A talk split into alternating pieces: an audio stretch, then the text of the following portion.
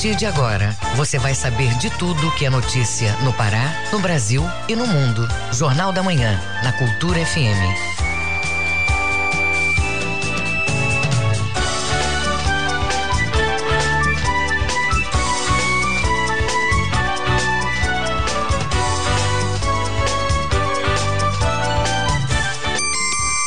Sete horas, um minuto. Sete e um. Bom dia, ouvintes ligados na Cultura FM no Portal Cultura. Hoje, sexta-feira, 5 de novembro de 2021. Começa agora o Jornal da Manhã com as principais notícias do Pará, do Brasil e do mundo. A apresentação Brenda Freitas e José Vieira. Participe do Jornal da Manhã pelo WhatsApp 985639937. Grave seu áudio com informações do trânsito e mande para o WhatsApp 985639937.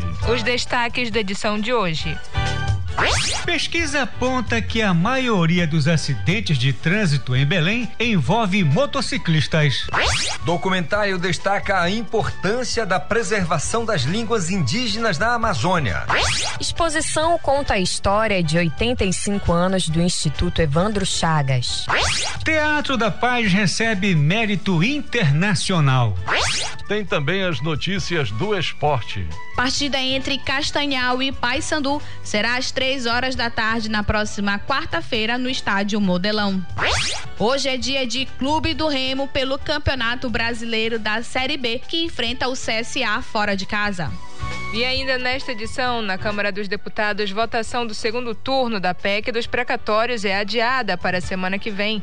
Já os senadores devem fazer esforço concentrado para votar autoridades candidatas a cargos públicos. E faixa da internet 5G é arrematada pelas maiores operadoras que atuam no país. Essas e outras notícias agora no Jornal da Manhã. Sete horas, três minutos. Sete e três. O Pará é notícia.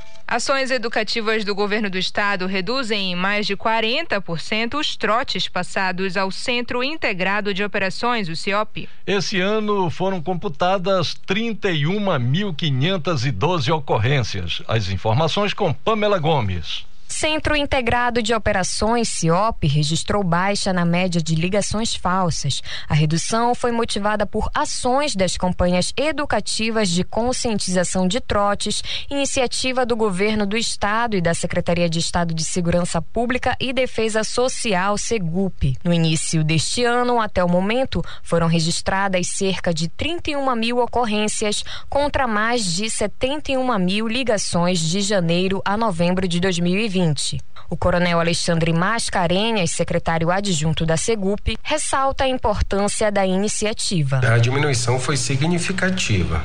É mais de 40% de diminuição nesse período comparado e a gente atribui a massiva campanha que foi desencadeada pelo governo do estado através da Secretaria de Segurança Pública, do Centro Integrado de Operações, para que esses trotes diminuíssem, tentando conscientizar a população que esses trotes eles acabam prejudicando a sociedade à medida que há o empenho de recursos, de viaturas, de pessoas para atenderem ocorrências que não existem. O projeto da Segup é dar seguimentos às ações especialmente para o público infanto-juvenil, que concentra as faixas etárias que mais fazem esse tipo de ligações. O secretário adjunto da Segup, Coronel Alexandre Mascarenhas, reforça a continuidade da campanha. A gente vai fortalecer fortalecer cada vez mais a campanha, as campanhas educativas para conscientização da população, principalmente em relação a adolescentes, a jovens, porque é, foi constatado que a maioria dos trotes partem de pessoas ainda na adolescência ou então jovens que ligam com uma forma de brincadeira, mas de brincadeira não tem nada é necessário que a gente extinga esse tipo de atitude, porque isso traz um prejuízo sem conta para o sistema. As chamadas falsas, além de crime, geram prejuízos sociais. Se confirmada a intenção de trote, a infração pode se caracterizar no artigo 340 do Código Penal Brasileiro, com a aplicação de multa ou até seis meses de prisão. Pamela Gomes para o Jornal da Manhã. Polícia Federal prossegue com a operação para cumprir mandados de prisão e busca de busca e apreensão em alvos suspeitos de lavar dinheiro do narcotráfico no oeste do Pará. Os detalhes dessa operação com o nosso correspondente em Santarém, Miguel Oliveira. Bom dia, Miguel. Bom dia, Brenda. Bom dia, Vieira. Falamos ao vivo de Santarém nesta sexta-feira. Desde ontem, 12 mandados de prisão preventiva e 30 mandados de busca e apreensão estão sendo cumpridos nos estados do Pará, Goiás, Tocantins e São Paulo, expedidos pela primeira vara criminal da Justiça de Santarém. Além disso, foi determinado o sequestro de 12 aeronaves, bloqueio de valores em contas bancárias e indisponibilidade de diversos outros bens móveis e imóveis. Segundo a Polícia Federal, três pessoas já foram presas no Pará suspeitas de lavar dinheiro do narcotráfico aqui no oeste do estado. O mandato de prisão em desfavor de um suspeito de prenome Franco, residente no bairro do Maracanã, em Santarém, foi cumprido em Castanhal. Outras duas prisões da advogada Helenice Carvalho Ferreira Gomes e de um outro homem suspeito cuja identidade não foi revelada ainda foram executadas respectivamente em Taituba e em Trairão, no sudoeste um dos alvos da operação para cumprimento de mandados de busca e apreensão executados pela Polícia Federal no âmbito da Operação Marcos Gold é uma residência localizada em um condomínio de luxo aqui em Santarém. A Polícia Federal apreendeu joias, dinheiro e aeronaves na Fazenda Vale do Ouro, localizada em Itaituba, de propriedade de Everson Soares, conhecido por Grota. Ele está sendo procurado pela Polícia Federal o Jornal da Manhã tenta contato com as defesas dos suspeitos citados nesta matéria. Diga. Prosseguem as buscas a gaúcho que desapareceu durante pescaria esportiva em Oriximiná. Miguel, como foi esse acidente? Gira, um turista nacional do estado do Rio Grande do Sul está desaparecido desde quarta-feira no Rio Trombetas, no município de Oriximiná. Raul Augusto Marfatioli 61 anos, estava com um grupo de turistas na região praticando pesca esportiva quando caiu da embarcação em que se encontrava e desapareceu em um serventuário do Rio Trombetas. Uma lancha da Marinha do Brasil saiu de Santarém ontem, no final da tarde, com destino a Oriximiná. De lá, a Marinha e os bombeiros militares de Santarém vão até Cachoeira Porteira para chegar até a pousada onde os pescadores esportivos estavam hospedados desse local é que as operações de busca e salvamento serão coordenadas. Desde o início da manhã de ontem, equipes bombeiros civis de Oriximiná já seguiram para o local. Raul Augusto Mafacioli é natural da cidade de Lajeado, no Rio Grande do Sul. Ele é aposentado em um banco regional. Ele veio à região juntamente com mais 13 pessoas, sendo 12 também de Lajeado e mais um turista alemão. O grupo chegou ao município de Oriximiná para a prática de pesca esportiva no Rio Trombetas. O acidente teria ocorrido por volta das 9 horas, 9 e meia da manhã de quarta-feira. Raul estava em uma embarcação com um turista alemão e mais o piloto quando o barco foi a pique. O turista estrangeiro e o piloto conseguiram se salvar. Raul não teve a mesma sorte e segue desaparecido até o momento. De Santarém, Miguel Oliveira para o Jornal da Manhã. Muito obrigada, Miguel. Bom dia e bom trabalho. Sete horas nove minutos. Sete e nove. IBGE realiza testes de homologação para o Censo Demográfico 2022. No Pará foi selecionado o bairro Vila, no distrito de Mosqueiro, para a realização dos procedimentos. A reportagem é de Marcos Aleixo. O Instituto Brasileiro de Geografia e Estatística, IBGE, este mês inicia em todo o Brasil o período de testes de homologação para o Censo Demográfico 2022.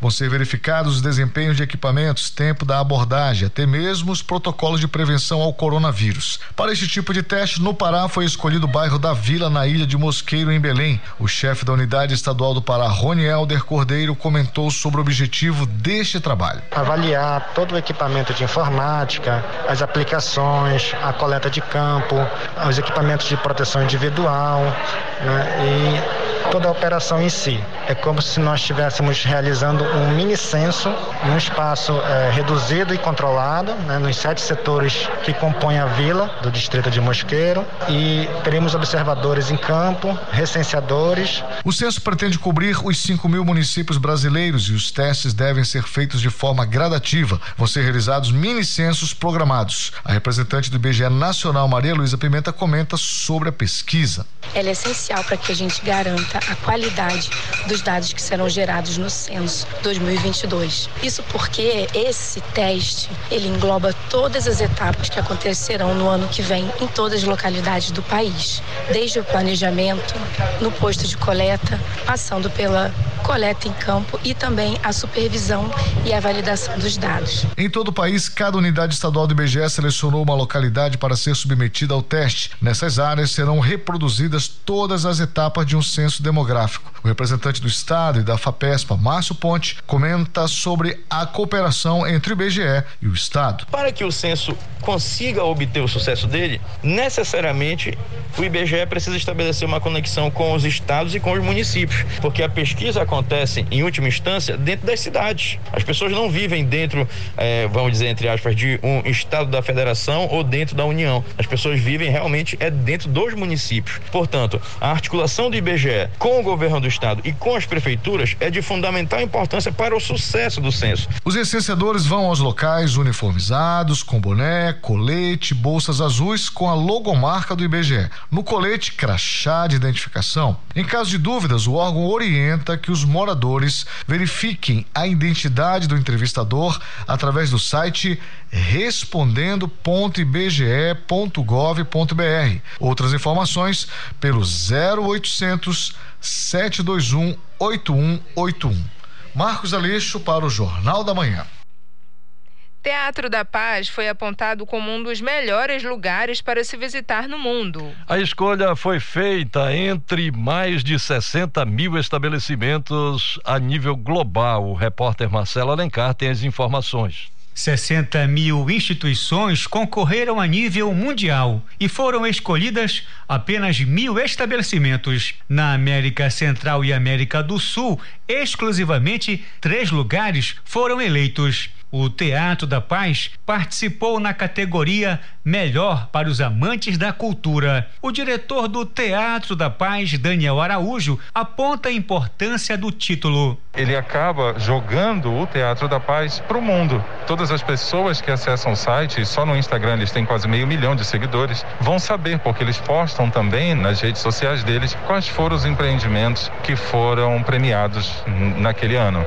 O site Tripsev, que selecionou o Teatro da Paz, é descrito por especialistas como um dos mais renomados no segmento de viagens e é utilizado por guias de turismo e moradores de vários países. E com a honraria, a Casa de Espetáculos ganha repercussão internacional pelo site, como pontua o diretor do Teatro da Paz, Daniel Araújo. E agora está mostrando que também é para o mundo todo, já que apenas três lugares foram premiados na América Central e América do Sul. Um foi um hotel, o outro uma pinacoteca. E o Teatro da Paz foi o único a receber esse reconhecimento. Então, um momento de muita felicidade, um momento para nós comemorarmos. O Teatro da Paz foi fundado em 15 de novembro de 1878, inspirado no Teatro Scala de Milão, na Itália. A arquitetura do da Paz é neoclássica com revestimentos em ouro, lustres de cristal franceses e escadaria em mármore italiano. Recentemente, o governo do estado entregou a casa de espetáculos após passar por reforma que durou nove meses. Marcelo Alencar para o Jornal da Manhã. Unidade Básica de Saúde Fluvial atende Ribeirinhos de Barcarena. Confira este e outros destaques agora no Giro pelo Interior com Bruno Barbosa. A comunidade Arrozal Alto recebe hoje e amanhã a unidade de saúde flutuante. No dia 19, a UBS Fluvial vai para o Arrozal Baixo, fechando o mês em Arapiranga. A embarcação atende sempre de 7 da manhã às 3 da tarde e oferece atendimento médico, odontológico, vacinas de rotina, segunda dose da vacina contra a Covid, coleta de exames laboratoriais, eletrocardiograma e entrega de medicamentos. A ação é organizada pela Secretaria de Saúde de Barcarena.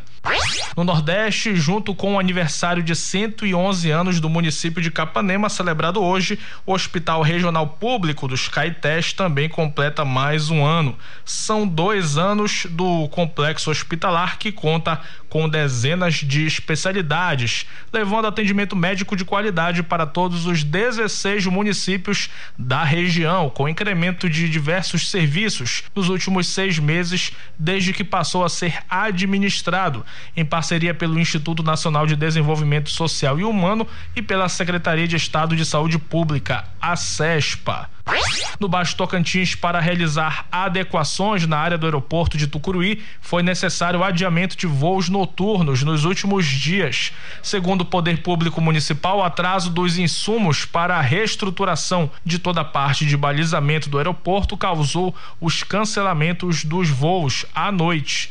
Por esse motivo, a operação nos serviços aéreos vai ser feita durante as terças, quintas, sábados e domingos, apenas de manhã e à tarde. Em breve, com a entrega de toda a parte de balizamento e sinalização noturna, os serviços estarão disponíveis novamente durante toda a semana nos períodos diurno e noturno.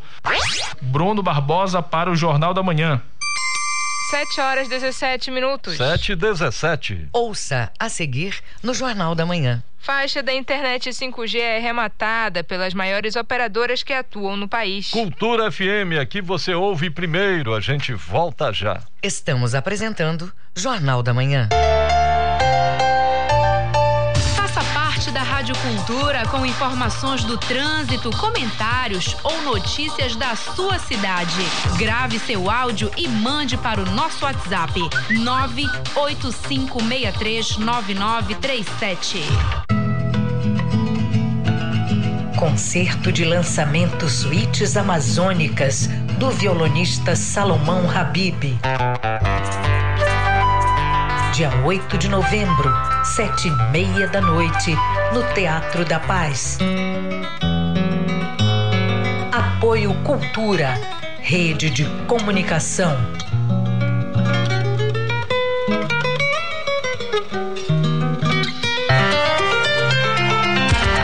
Violência doméstica é a ação ou omissão que pode levar a vítima a sofrimento físico, sexual, psicológico, dano moral ou patrimonial e até a morte. Geralmente, a vítima passa muito tempo em sofrimento por medo, vergonha ou falta de recursos financeiros. A violência atinge qualquer classe social, religião, raça, grau de escolaridade e outros fatores. Para combater esse crime, é necessária a participação das autoridades e da sociedade. Não se cale. Ao identificar uma vítima que esteja em situação de violência doméstica, denuncie. Diz que 180 ou vá à delegacia especializada mais próxima. Cultura, Rede de Comunicação. Celso Viáfora, Deuclei Machado, a banda que nunca existiu, as vertentes e linguagens da música espalhadas pelo Brasil. Alô, ouvintes do programa Brasil Brasileiro, aqui é o Celso Viáfora. Eu sou Deuclei Machado. Meu nome é Luiz e eu faço parte da banda que nunca existiu. Brasil Brasileiro, a história e os caminhos da música, neste sábado, sete da noite.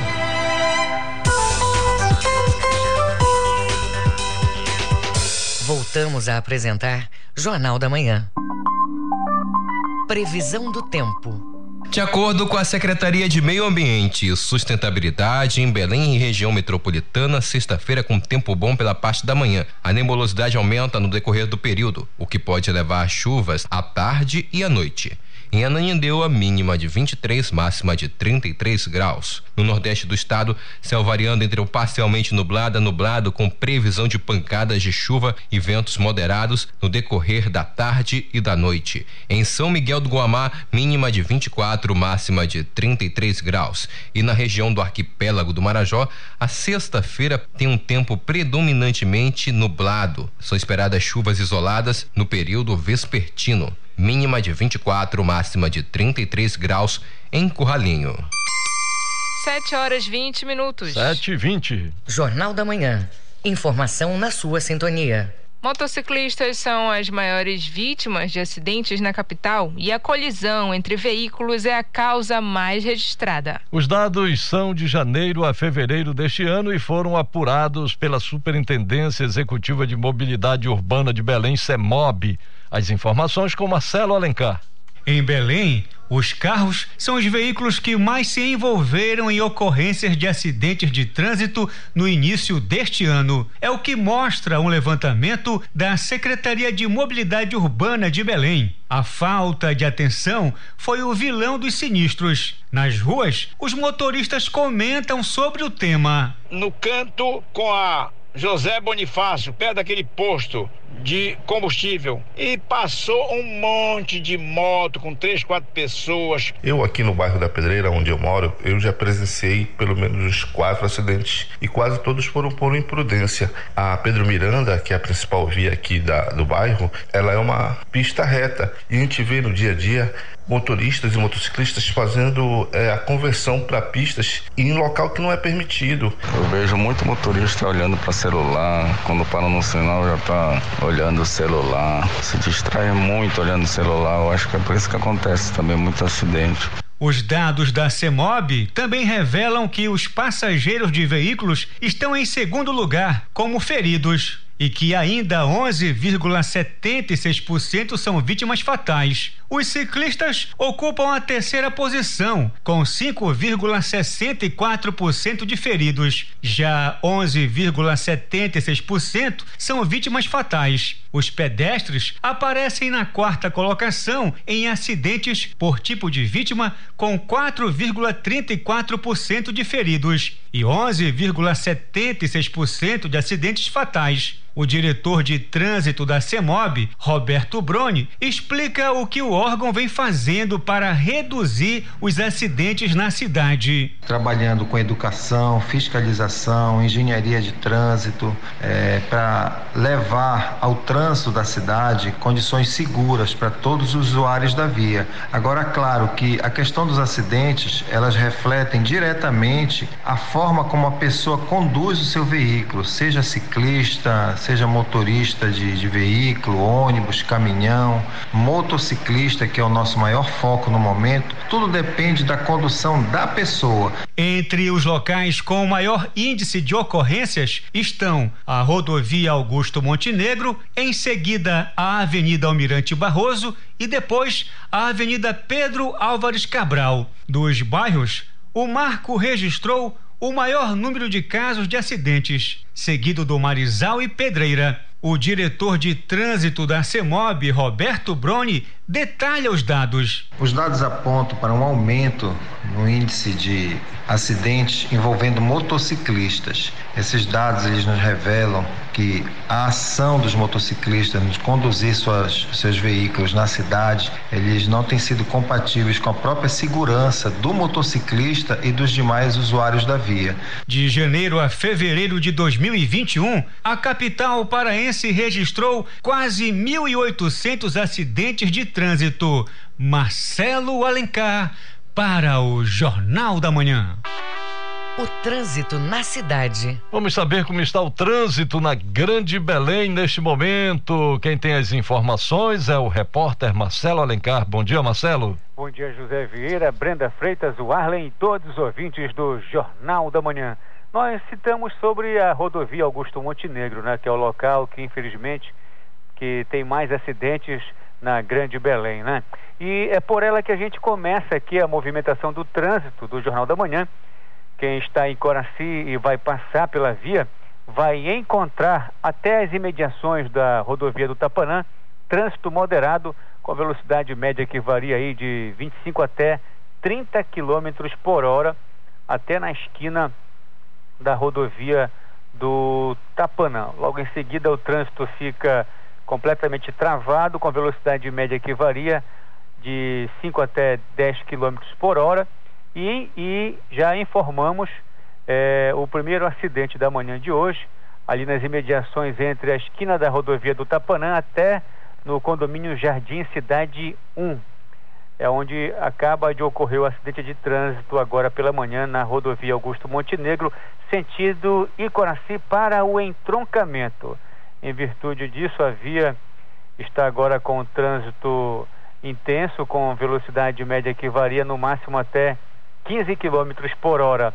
No fluxo contrário, ele vai seguindo agora moderado com velocidade máxima de até 25 km por hora. Motorista, use sempre o cinto de segurança. Motociclista, o capacete, além de ser um equipamento obrigatório, ele salva a sua vida. Marcelo Alencar, direto da redação do Rádio Jornalismo para o Jornal da Manhã, volta no comando Brenda Freitas e José Vieira. Muito obrigada, Marcelo. 7 horas 26 minutos. 7 e 26 Jornal da Manhã. Informação na sua sintonia. Evandro Chagas realiza a exposição com a história de 85 anos do Instituto. O evento vai ocorrer de 6 a 13 de novembro no Shopping Bosque Grão Pará. Acompanhe os detalhes com Pamela Gomes. O Instituto Evandro Chagas comemora no dia 10 de novembro 85 anos com a exposição IEC 85 anos Ciência, Tecnologia e Inovação em Saúde na Amazônia. O órgão atua como vigilante na área de saúde com pesquisas importantes para contribuição na melhoria de vida das pessoas que vivem na região amazônica. O organizador da exposição, Francisco Chagas Neto, comenta sobre a trajetória do Instituto Evandro Chagas. O órgão é um lugar que sempre trabalhou na defesa de saúde coletiva da população brasileira. O IEC, ao longo de sua trajetória, colaborou para a elucidação de diversas patologias e com esse trabalho foi possível fazer estudos que colaboraram com a descoberta de dezenas de protozoários e centenas de arbovírus.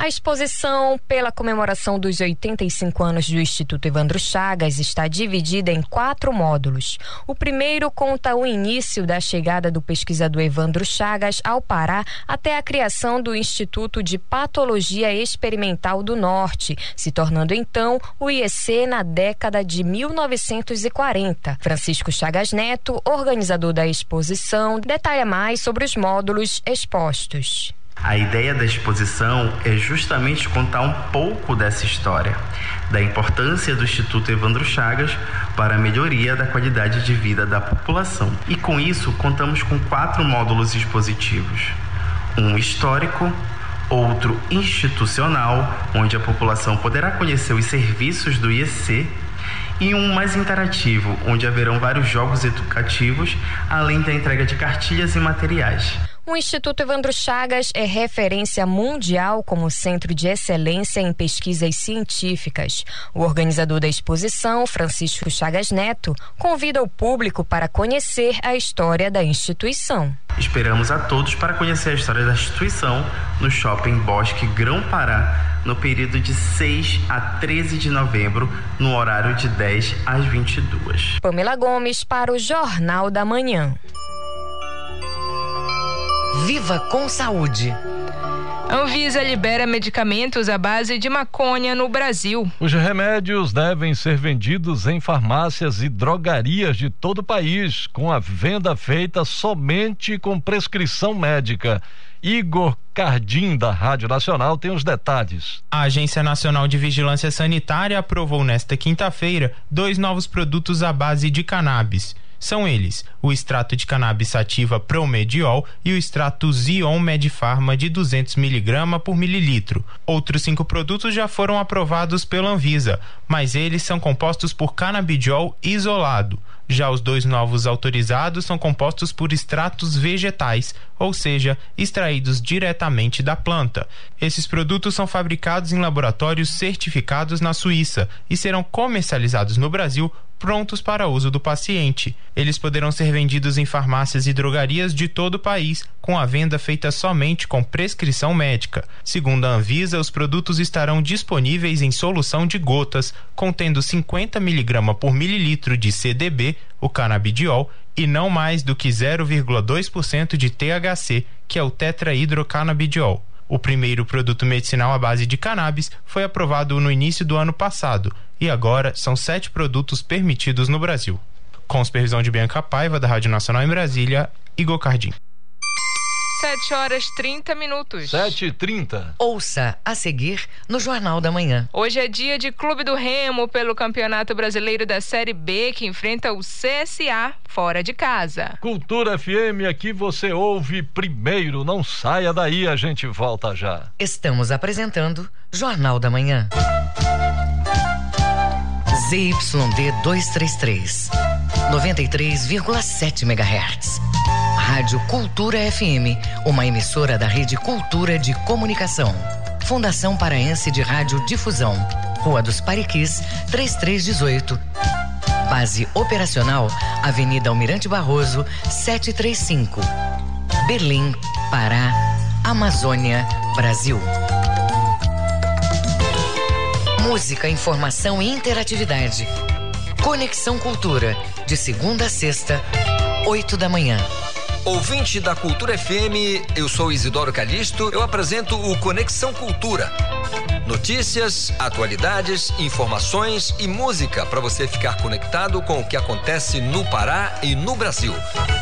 Não perca de segunda a sexta-feira, das 8 às 10 da manhã. Conexão Cultura. Voltamos a apresentar Jornal da Manhã. Tábuas de Marés. De acordo com a Secretaria de Meio Ambiente e Sustentabilidade em Belém, a maré está baixa. Ela vai subir daqui a pouco às 11 e 12 da manhã. Ela volta a descer às 6 e 52 da noite e enche no final do período, às 11 e 13. Em Salinópolis, Nordeste Paraense, pré-amar agora, baixa mar a 1 e 24 da tarde e a segunda maré cheia do dia está prevista para 7 e 5 da noite. E no porto da Vila do Conde, em Barcarena, a maré cheia é logo mais às 10 e meia da manhã, maré baixa às 6 e 15 da noite e a segunda maré alta do dia ocorre por volta das 10 e meia. 7 horas 32 minutos. 7 e 32. Esporte. Partida entre Paysandu e Castanhal será às três da tarde na próxima quarta-feira no estádio Modelão. Hoje é dia de Clube do Remo pelo Campeonato Brasileiro da Série B, que enfrenta o CSA fora de casa. Essas e outras do esporte com Natália Lima. O Campeonato Paraense Feminino tem início no próximo sábado e, pela primeira vez, conta com 21 equipes na disputa, um recorde da competição. A equipe que conquistar o título estará garantida na Série A3 do Brasileiro Feminino do ano de 2022, com exceção do Madre Celeste, que vai disputar a elite do torneio nacional. Se classificam apenas os primeiros colocados de cada chave. Na segunda fase ou quartas de final, os confrontos serão definidos de acordo com a campanha da primeira fase e apenas classificados do grupo A ao F. Já os times que avançam do grupo G e H vão se enfrentar. No mata-mata, os confrontos serão todos os jogos de ida e volta. Em 2020, o mesmo Madre Celeste venceu o Paysandu por 4 a 0 e chegou ao seu hexacampeonato. O torneio de basquete Master, vale a pena ver de novo, chega à final no próximo domingo, no ginásio Moura Carvalho. A rodada de encerramento começa a partir das 9 horas da manhã e a decisão do campeão do torneio será disputada entre Afonso Rios e José Façanha.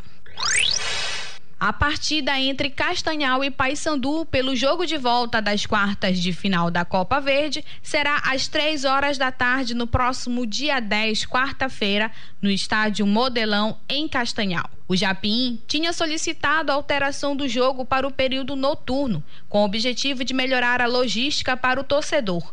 No entanto, não foi atendido pela CBF. A partida do Modelão terá 50% da capacidade liberada, um total de 1.250 torcedores. Na disputa que vale vaga na semifinal da Copa Verde de 2021, ninguém está com vantagem. No primeiro jogo na Curuzu, o Castanhal empatou com o Paysandu em 1 a 1. Avança na competição quem vencer. Se a partida for empate, a vaga será definida para os pênaltis. Lembrando que a partida entre Castanhal e Paysandu você acompanha na próxima quarta-feira, dia 10, a partir das 3 horas, na tela da TV Cultura. O Pará tem duas mulheres no Campeonato Brasileiro de Boxe. Mais informações com Manuel Alves. A seleção paraense de boxe vai disputar o Campeonato Brasileiro com 10 atletas. São oito do masculino e duas mulheres. Rian Souza, Alisson Marcos dos Santos, Emerson Bispo Simões, Felipe Batista do Nascimento, Marcos Patrick Oliveira, Rafael Carneiro, Iranildo Barbosa e Estevão Alvarez. As mulheres, Cristiane Gabriele Costa, que é a categoria cadete, e Alana Cristina Santos, da categoria juvenil. A equipe paraense deve participar do Campeonato Brasileiro sob a orientação dos técnicos Rodinei Veloso e Rafael Alexandre dos Santos. Esse Campeonato Brasileiro de Boxe Olímpico começa neste sábado e deve se estender até o dia 14 deste mês em Cuiabá, no Mato Grosso. Manuel Alves para o Jornal da Manhã. E no Esporte Cultura desta sexta-feira, você vai conferir que a Federação Paraense de Futebol divulgou os confrontos das quartas de final da Série B do Campeonato Paraense de 2021. Os duelos já vão começar no próximo domingo. Vale lembrar que não existe a regra do gol qualificado. Em caso de empate no placar agregado, a decisão da vaga será disputada nos pênaltis. E ainda acabou o silêncio pelo lado bicolor presidente do Paysandu, Maurício Ettinger, falou sobre as dívidas trabalhistas, os salários dos jogadores e o futuro do clube para 2022, que vai disputar mais uma vez a Série C. Já pelo lado do clube do Remo, enfrenta hoje o CSA às 5 horas da tarde no estádio Rei Pelé. Esse jogo é muito importante para os azulinos que estão fugindo da zona de rebaixamento e para o CSA que está em busca de uma vaguinha no G4. Não perde o Esporte Cultura, que tem a apresentação de Diogo Puget. Natália Lima para o Jornal da Manhã. 7 horas 37 minutos. 7 e 37 O mundo é notícia. Vamos ao que é destaque pelo mundo com Cláudio Lobato. Os Estados Unidos dedicarão recursos para ajudar os jornalistas no exterior a enfrentarem os custos de processos oportunistas que têm o objetivo de silenciá-los, anunciou nesta quinta-feira a diretora da Agência Americana para o Desenvolvimento Internacional, USAID, na sigla em inglês, Samantha Power. A titular da USAID também prometeu aumentar drasticamente a assistência a grupos locais e fazer com que essa ajuda seja mais inclusiva e efetiva. Power, uma ex-repórter, disse que o governo de Joe Biden estabelecerá um fundo global de defesa contra a difamação para jornalistas como parte de sua agenda de promoção da democracia. A dirigente acrescentou que as conversas que manteve com jornalistas internacionais mostraram que os regimes autocráticos usam cada vez mais a tática crua, mas efetiva, de processar os meios de comunicação em dificuldades financeiras para matar as histórias que não lhes agradam. O presidente de Portugal, o conservador Marcelo Rebelo de Souza, anunciou nesta quinta-feira sua decisão de dissolver o parlamento e convocar eleições legislativas antecipadas para 30 de janeiro, a fim de superar o bloqueio após a rejeição aos orçamentos do executivo socialista para 2022. A rejeição ao orçamento reduziu totalmente a base do apoio do governo, enquanto 2022 será um ano decisivo para uma saída duradoura da pandemia e da crise social que nos atingiu, afirmou o chefe de Estado em discurso televisionado. O primeiro-ministro Antônio Costa, que perdeu o apoio dos partidos de extrema esquerda, que tinha desde 2015, já prometeu fazer campanha por uma maioria fortalecida, estável e duradoura. À direita, dois partidos conservadores sofrem divisões internas que poderiam beneficiar o partido de extrema direita o Chega. No dia em que os Estados Unidos ultrapassou a marca de 750 mil mortes por Covid-19, o governo de Joe Biden estabeleceu o prazo de 4 de janeiro para que empresas com mais de 100 funcionários garantam que todos os trabalhadores estejam totalmente vacinados ou que realizem testes semanais para detectar o novo coronavírus. Anunciada pelo Democrata em setembro passado, a medida afeta aproximadamente 84 milhões de trabalhadores do setor privado do território americano e faz parte de um plano para combater a emergência sanitária, de acordo com a Casa Branca. O governo Biden também vai passar a exigir que 17 milhões de trabalhadores da saúde que participem dos programas federais Medicare e Medicaid sejam imunizados contra o novo coronavírus. Segundo a Administração de Segurança e Saúde Ocupacional dos Estados Unidos, OSHA, os funcionários são considerados totalmente vacinados se tiverem recebido duas doses das vacinas Pfizer, BioNTech ou Moderna, ou a dose única da Johnson Johnson. Com informações da agência France Press e ANSA Brasil, Cláudio Lobato para o Jornal da Manhã. 7 horas 41 minutos. 7 e 41 Jornal da Manhã. Informação na sua sintonia. Campanha do Hemopa busca garantir 200 doações de sangue por dia neste mês. A iniciativa visa reforçar o estoque dos hospitais atendidos pela Fundação. O repórter Marcos Aleixo tem as informações. O Hemopa lança a campanha Solidariedade é doar sangue o ano inteiro, que se estende até o final do mês para comemorar o Dia Nacional do Doador de Sangue, celebrado dia 25. Este ano, a meta da campanha é de 200 doações por dia. A gerente de captação de doadores do Hemopa, Jussara Farias, comenta sobre a doação. Esse período é um período que devemos celebrar, é, agradecer e incentivar toda a população paraense para esse gesto brilhante, magnífico de doar sangue. É, a nossa campanha ela tem exatamente esse objetivo e nós vamos trabalhar intensamente com uma programação que vai trazer às pessoas essa vontade, né, essa alegria de querer ajudar o próximo. Até o dia 23 deste mês vai ocorrer a Gincana Solidária entre instituições do Estado, a fim de incentivar a doação de sangue no segmento ao final, vão ser certificadas as três instituições que mais encaminharem doadores. A gerente de captação de doadores do EMOPA, Jussara Farias, fala sobre a importância da iniciativa e os requisitos necessários para doações. Para doação de sangue, é preciso você ter a idade de 16 a 69 anos. É, quem for de menor deve assinar, trazer os pais para assinar o termo de autorização, ter peso a partir de 50 quilos, estar bem de saúde, né? Aquelas pessoas que fizerem endoscopia endoscopia é, mais recente só pode doar seis meses depois, né? E quem fez tatuagem recente após um ano que pode fazer essa doação também, né? É, ainda estamos em período de pandemia, é muito importante que as pessoas venham com as suas máscaras, né? É, o EMOP está atuando dentro do protocolo ainda necessário para ter realmente essa prevenção a título da pandemia. Marcos Aleixo para o Jornal da Manhã.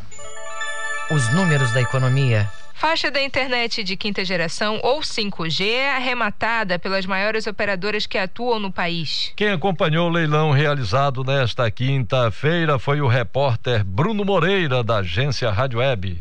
Principal faixa do leilão do 5G foi adquirida pelas três maiores operadoras de telefonia do Brasil. Claro, Vivo e TIM levaram cada uma um lote de 3,5 GHz no pregão realizado nesta quinta-feira pela Agência Nacional de Telecomunicações. Elas vão pagar 6 bilhões e 800 milhões de reais em outorgas para a União. O resultado é visto como um marco por Luciano Stutz, presidente da Associação Brasileira de Infraestrutura para Telecomunicações, a Abrintel. De acordo com Luciano, nunca houve um leilão dessa magnitude no país. Ele cita um dos motivos é o caráter não arrecadatório do, do, do, leilão.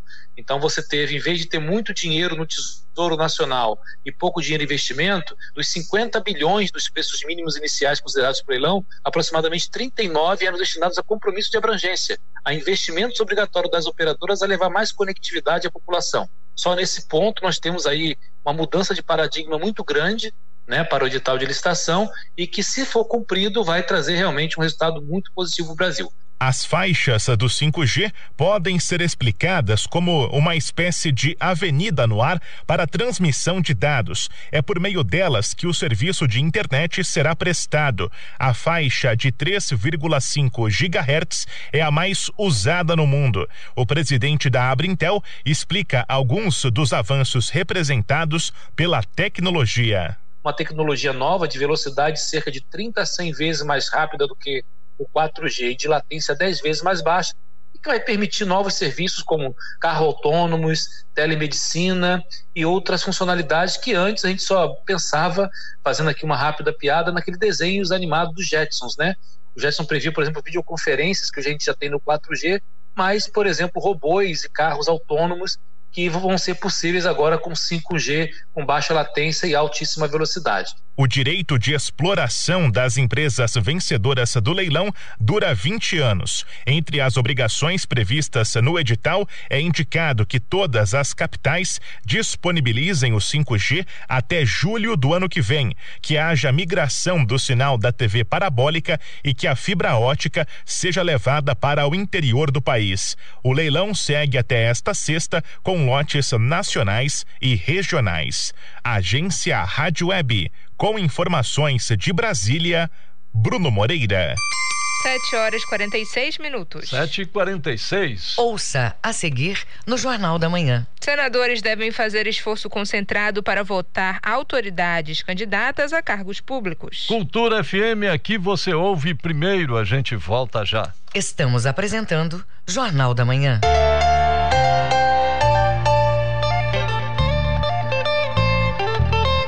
Sexta, dia 5, é dia de discotoca na Cultura FM. Tem momento pra gente rir. Discotoca. Os sons que tocam o Pará em versões exclusivas e intimistas. No programa desta semana, o cantor e instrumentista Bruno Benites apresenta muito merengue, lambada e carimbó. Discotoca. Os sons que tocam o Pará. Toda sexta, às cinco e meia da tarde. A sigla LGBTQIA, usada no mundo todo, não é só um aglomerado de letras. Representa a união de uma comunidade. São homoafetivos, bissexuais, transgêneros, travestis, queer, intersexuais e assexuais. O sinal de mais representa quem não se identifica com nenhuma vertente. No Brasil, a homofobia é crime. Levante a bandeira do respeito representada pelo arco-íris. Denuncie casos de homofobia pelo Disque 100 ou vá à delegacia da sua cidade. Cultura, rede de comunicação. Música, informação e interatividade. Conexão Cultura, de segunda a sexta, oito da manhã. Ouvinte da Cultura FM, eu sou Isidoro Calixto, eu apresento o Conexão Cultura. Notícias, atualidades, informações e música para você ficar conectado com o que acontece no Pará e no Brasil. Não perca de segunda a sexta-feira, das 8 às 10 da manhã. Conexão Cultura.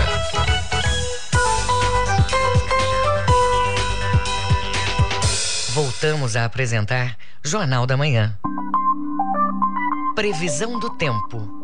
Os dados da Secretaria de Meio Ambiente e Sustentabilidade apontam que para o Baixo Amazonas e Calha Norte, o clima amanhece nublado, mas o tempo vai abrir ao longo da metade da manhã e início da tarde. Há possibilidade de chuvas apenas no final do período vespertino e início da noite. Em Óbidos, mínima de 25, máxima de 32 graus. No sudoeste paraense, a tendência é de um céu predominantemente nublado. A possibilidade de chuvas de manhã e à noite em pontos isolados, principalmente na porção norte da mesorregião mínima de 24 e a máxima chega aos 33 graus em Trairão. E no sudeste do estado, tempo chuvoso na porção sul da mesorregião. Nas outras áreas, o clima é mais firme e o tempo um pouco mais seco. Em São Geraldo do Araguaia, a temperatura do ar fica entre 22 até 33 graus.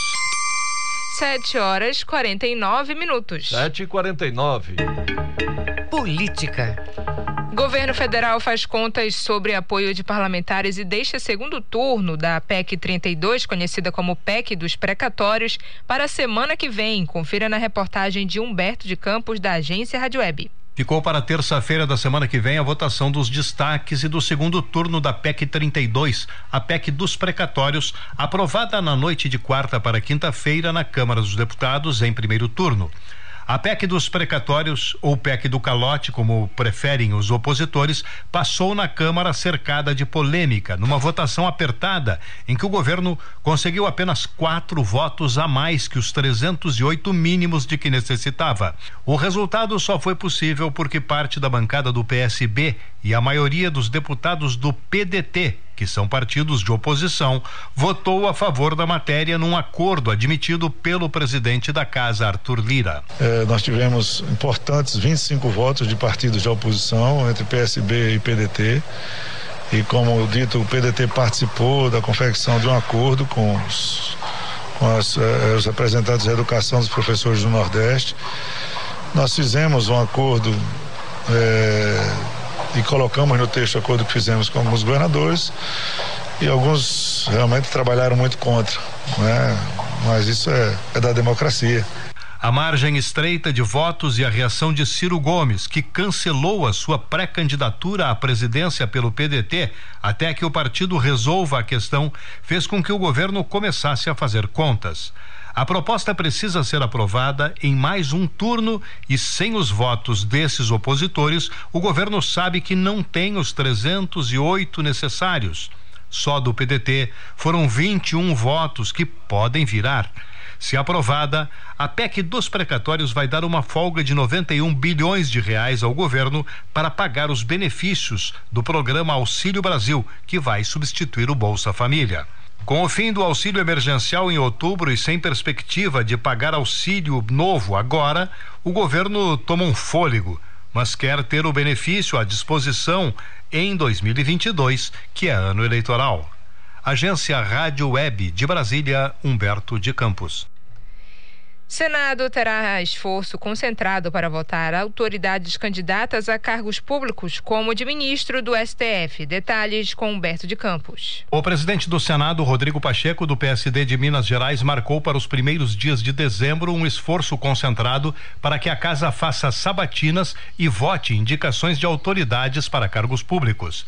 A medida pode finalmente destravar a indicação de André Mendonça, indicado pelo presidente Jair Bolsonaro para a vaga aberta no Supremo Tribunal Federal com a aposentadoria de Marco Aurélio Melo. Depois de três meses, o nome do ex-ministro da Justiça e ex-advogado-geral da União permanece sem ser sabatinado pela Comissão de Constituição e Justiça, que é presidida pelo ex-presidente do Senado, Davi Alcolumbre, do Democratas do Amapá. Pacheco fez um apelo aos senadores e presidentes de comissões é essa data de 30 de novembro, 1 de dezembro e 2 de dezembro. Eu solicito aos senhores senadores e às senhoras senadoras que possam estar presentes em Brasília e no Senado Federal para as votações que são individuais, naturalmente, e secretas, portanto, é importante a presença física dos senhores senadores e das senhoras senadoras, e ao mesmo tempo peço o envidamento de esforços aos presidentes das comissões para que possam, no âmbito desse esforço concentrado, fazer fazerem as sabatinas restantes de todas as indicações. Na justificativa, Rodrigo Pacheco disse que a pandemia privou a casa de um funcionamento pleno. Como as votações dos nomes de autoridades exigem a presença física dos senadores, ele acredita que em dezembro isso será possível. Agência Rádio Web de Brasília, Humberto de Campos. 7 horas 53 minutos. 7 e 53 Jornal da Manhã na Cultura FM. Documentário Entre Rios e Palavras, as línguas indígenas no Pará em 2021 foi lançado no YouTube. O trabalho é do Grupo de Estudo Mediações, Discursos e Sociedades Amazônicas do Programa de Pós-Graduação em Letras da UFPA. A reportagem é de Isidoro Calixto. O grupo de estudos, mediações, discursos e sociedades da Amazônia, do programa de pós-graduação em letras da Universidade Federal do Pará, lançou o documentário Entre Rios e Palavras: As Línguas Indígenas no Pará em 2021. O filme traça uma discussão sobre as histórias das línguas nativas faladas pelos povos originários que vivem na Amazônia, os processos de apagamento de algumas delas por parte da colonização e os processos processos de resistência. A professora doutora Vânia Neves, coordenadora do projeto, explica. A gente vem acompanhando uma grande perseguição a esses povos. E por incrível que pareça, para muita gente, né, apesar de tudo que aconteceu, só aqui no estado do Pará ainda são faladas 34 línguas indígenas. É claro que isso é muito pouco perto é, da quantidade de línguas que eram faladas antes da colonização. Mas esse número também tem que representar a resistência desses povos. O documentário também conta sobre a revolução linguística que está acontecendo atualmente na região do Baixo Tapajós, em que 12 povos indígenas tomaram o Nhangatu como sua língua nativa e há toda uma organização entre essas sociedades para que elas falem o idioma. No filme, os indígenas contam como foi a perseguição ao longo dos anos às suas línguas nativas, o quanto eles foram obrigados a parar de falar suas línguas e muitos foram mortos ou castigados quando desobedeceram essa imposição. A professora doutora Vânia Neves, coordenadora do projeto, comenta. O resultado positivo dessa pesquisa só foi possível por causa do envolvimento dos alunos indígenas. Foram eles que foram para as suas aldeias, gravaram é, a, os seus mais velhos ou os seus professores falando na língua, nos rituais, porque eles viam a necessidade de visibilizar a existência desses povos. Então, assim, graças a esses alunos, nós conseguimos chegar a esse resultado e a gente espera prosseguir e ainda dar mais profundidade para essa pesquisa. A primeira etapa do projeto consiste na realização e lançamento de um documentário sobre as línguas indígenas faladas no Pará e de um mapa interativo contendo informações sobre as línguas faladas pelos povos originários que vivem na Amazônia paraense, vídeos de indígenas falando em seu idioma materno, depoimentos desses povos entre outros materiais que poderão ser acessados pelo público. Isidoro Calixto para o Jornal da Manhã. 7 horas e 57 minutos. 7 e 57 termina aqui o Jornal da Manhã desta sexta-feira, 5 de novembro de 2021. Apresentação Brenda Freitas e José Vieira. Se você quiser ouvir essa ou outras edições do Jornal da Manhã, acesse a conta do Jornalismo Cultura no castbox.fm. Outras notícias você confere a qualquer momento na nossa programação. Acompanhe agora o Conexão Cultura. Um bom dia a todos e até amanhã. Um bom dia para você. O Jornal da Manhã é uma realização da Central Cultura de Jornalismo.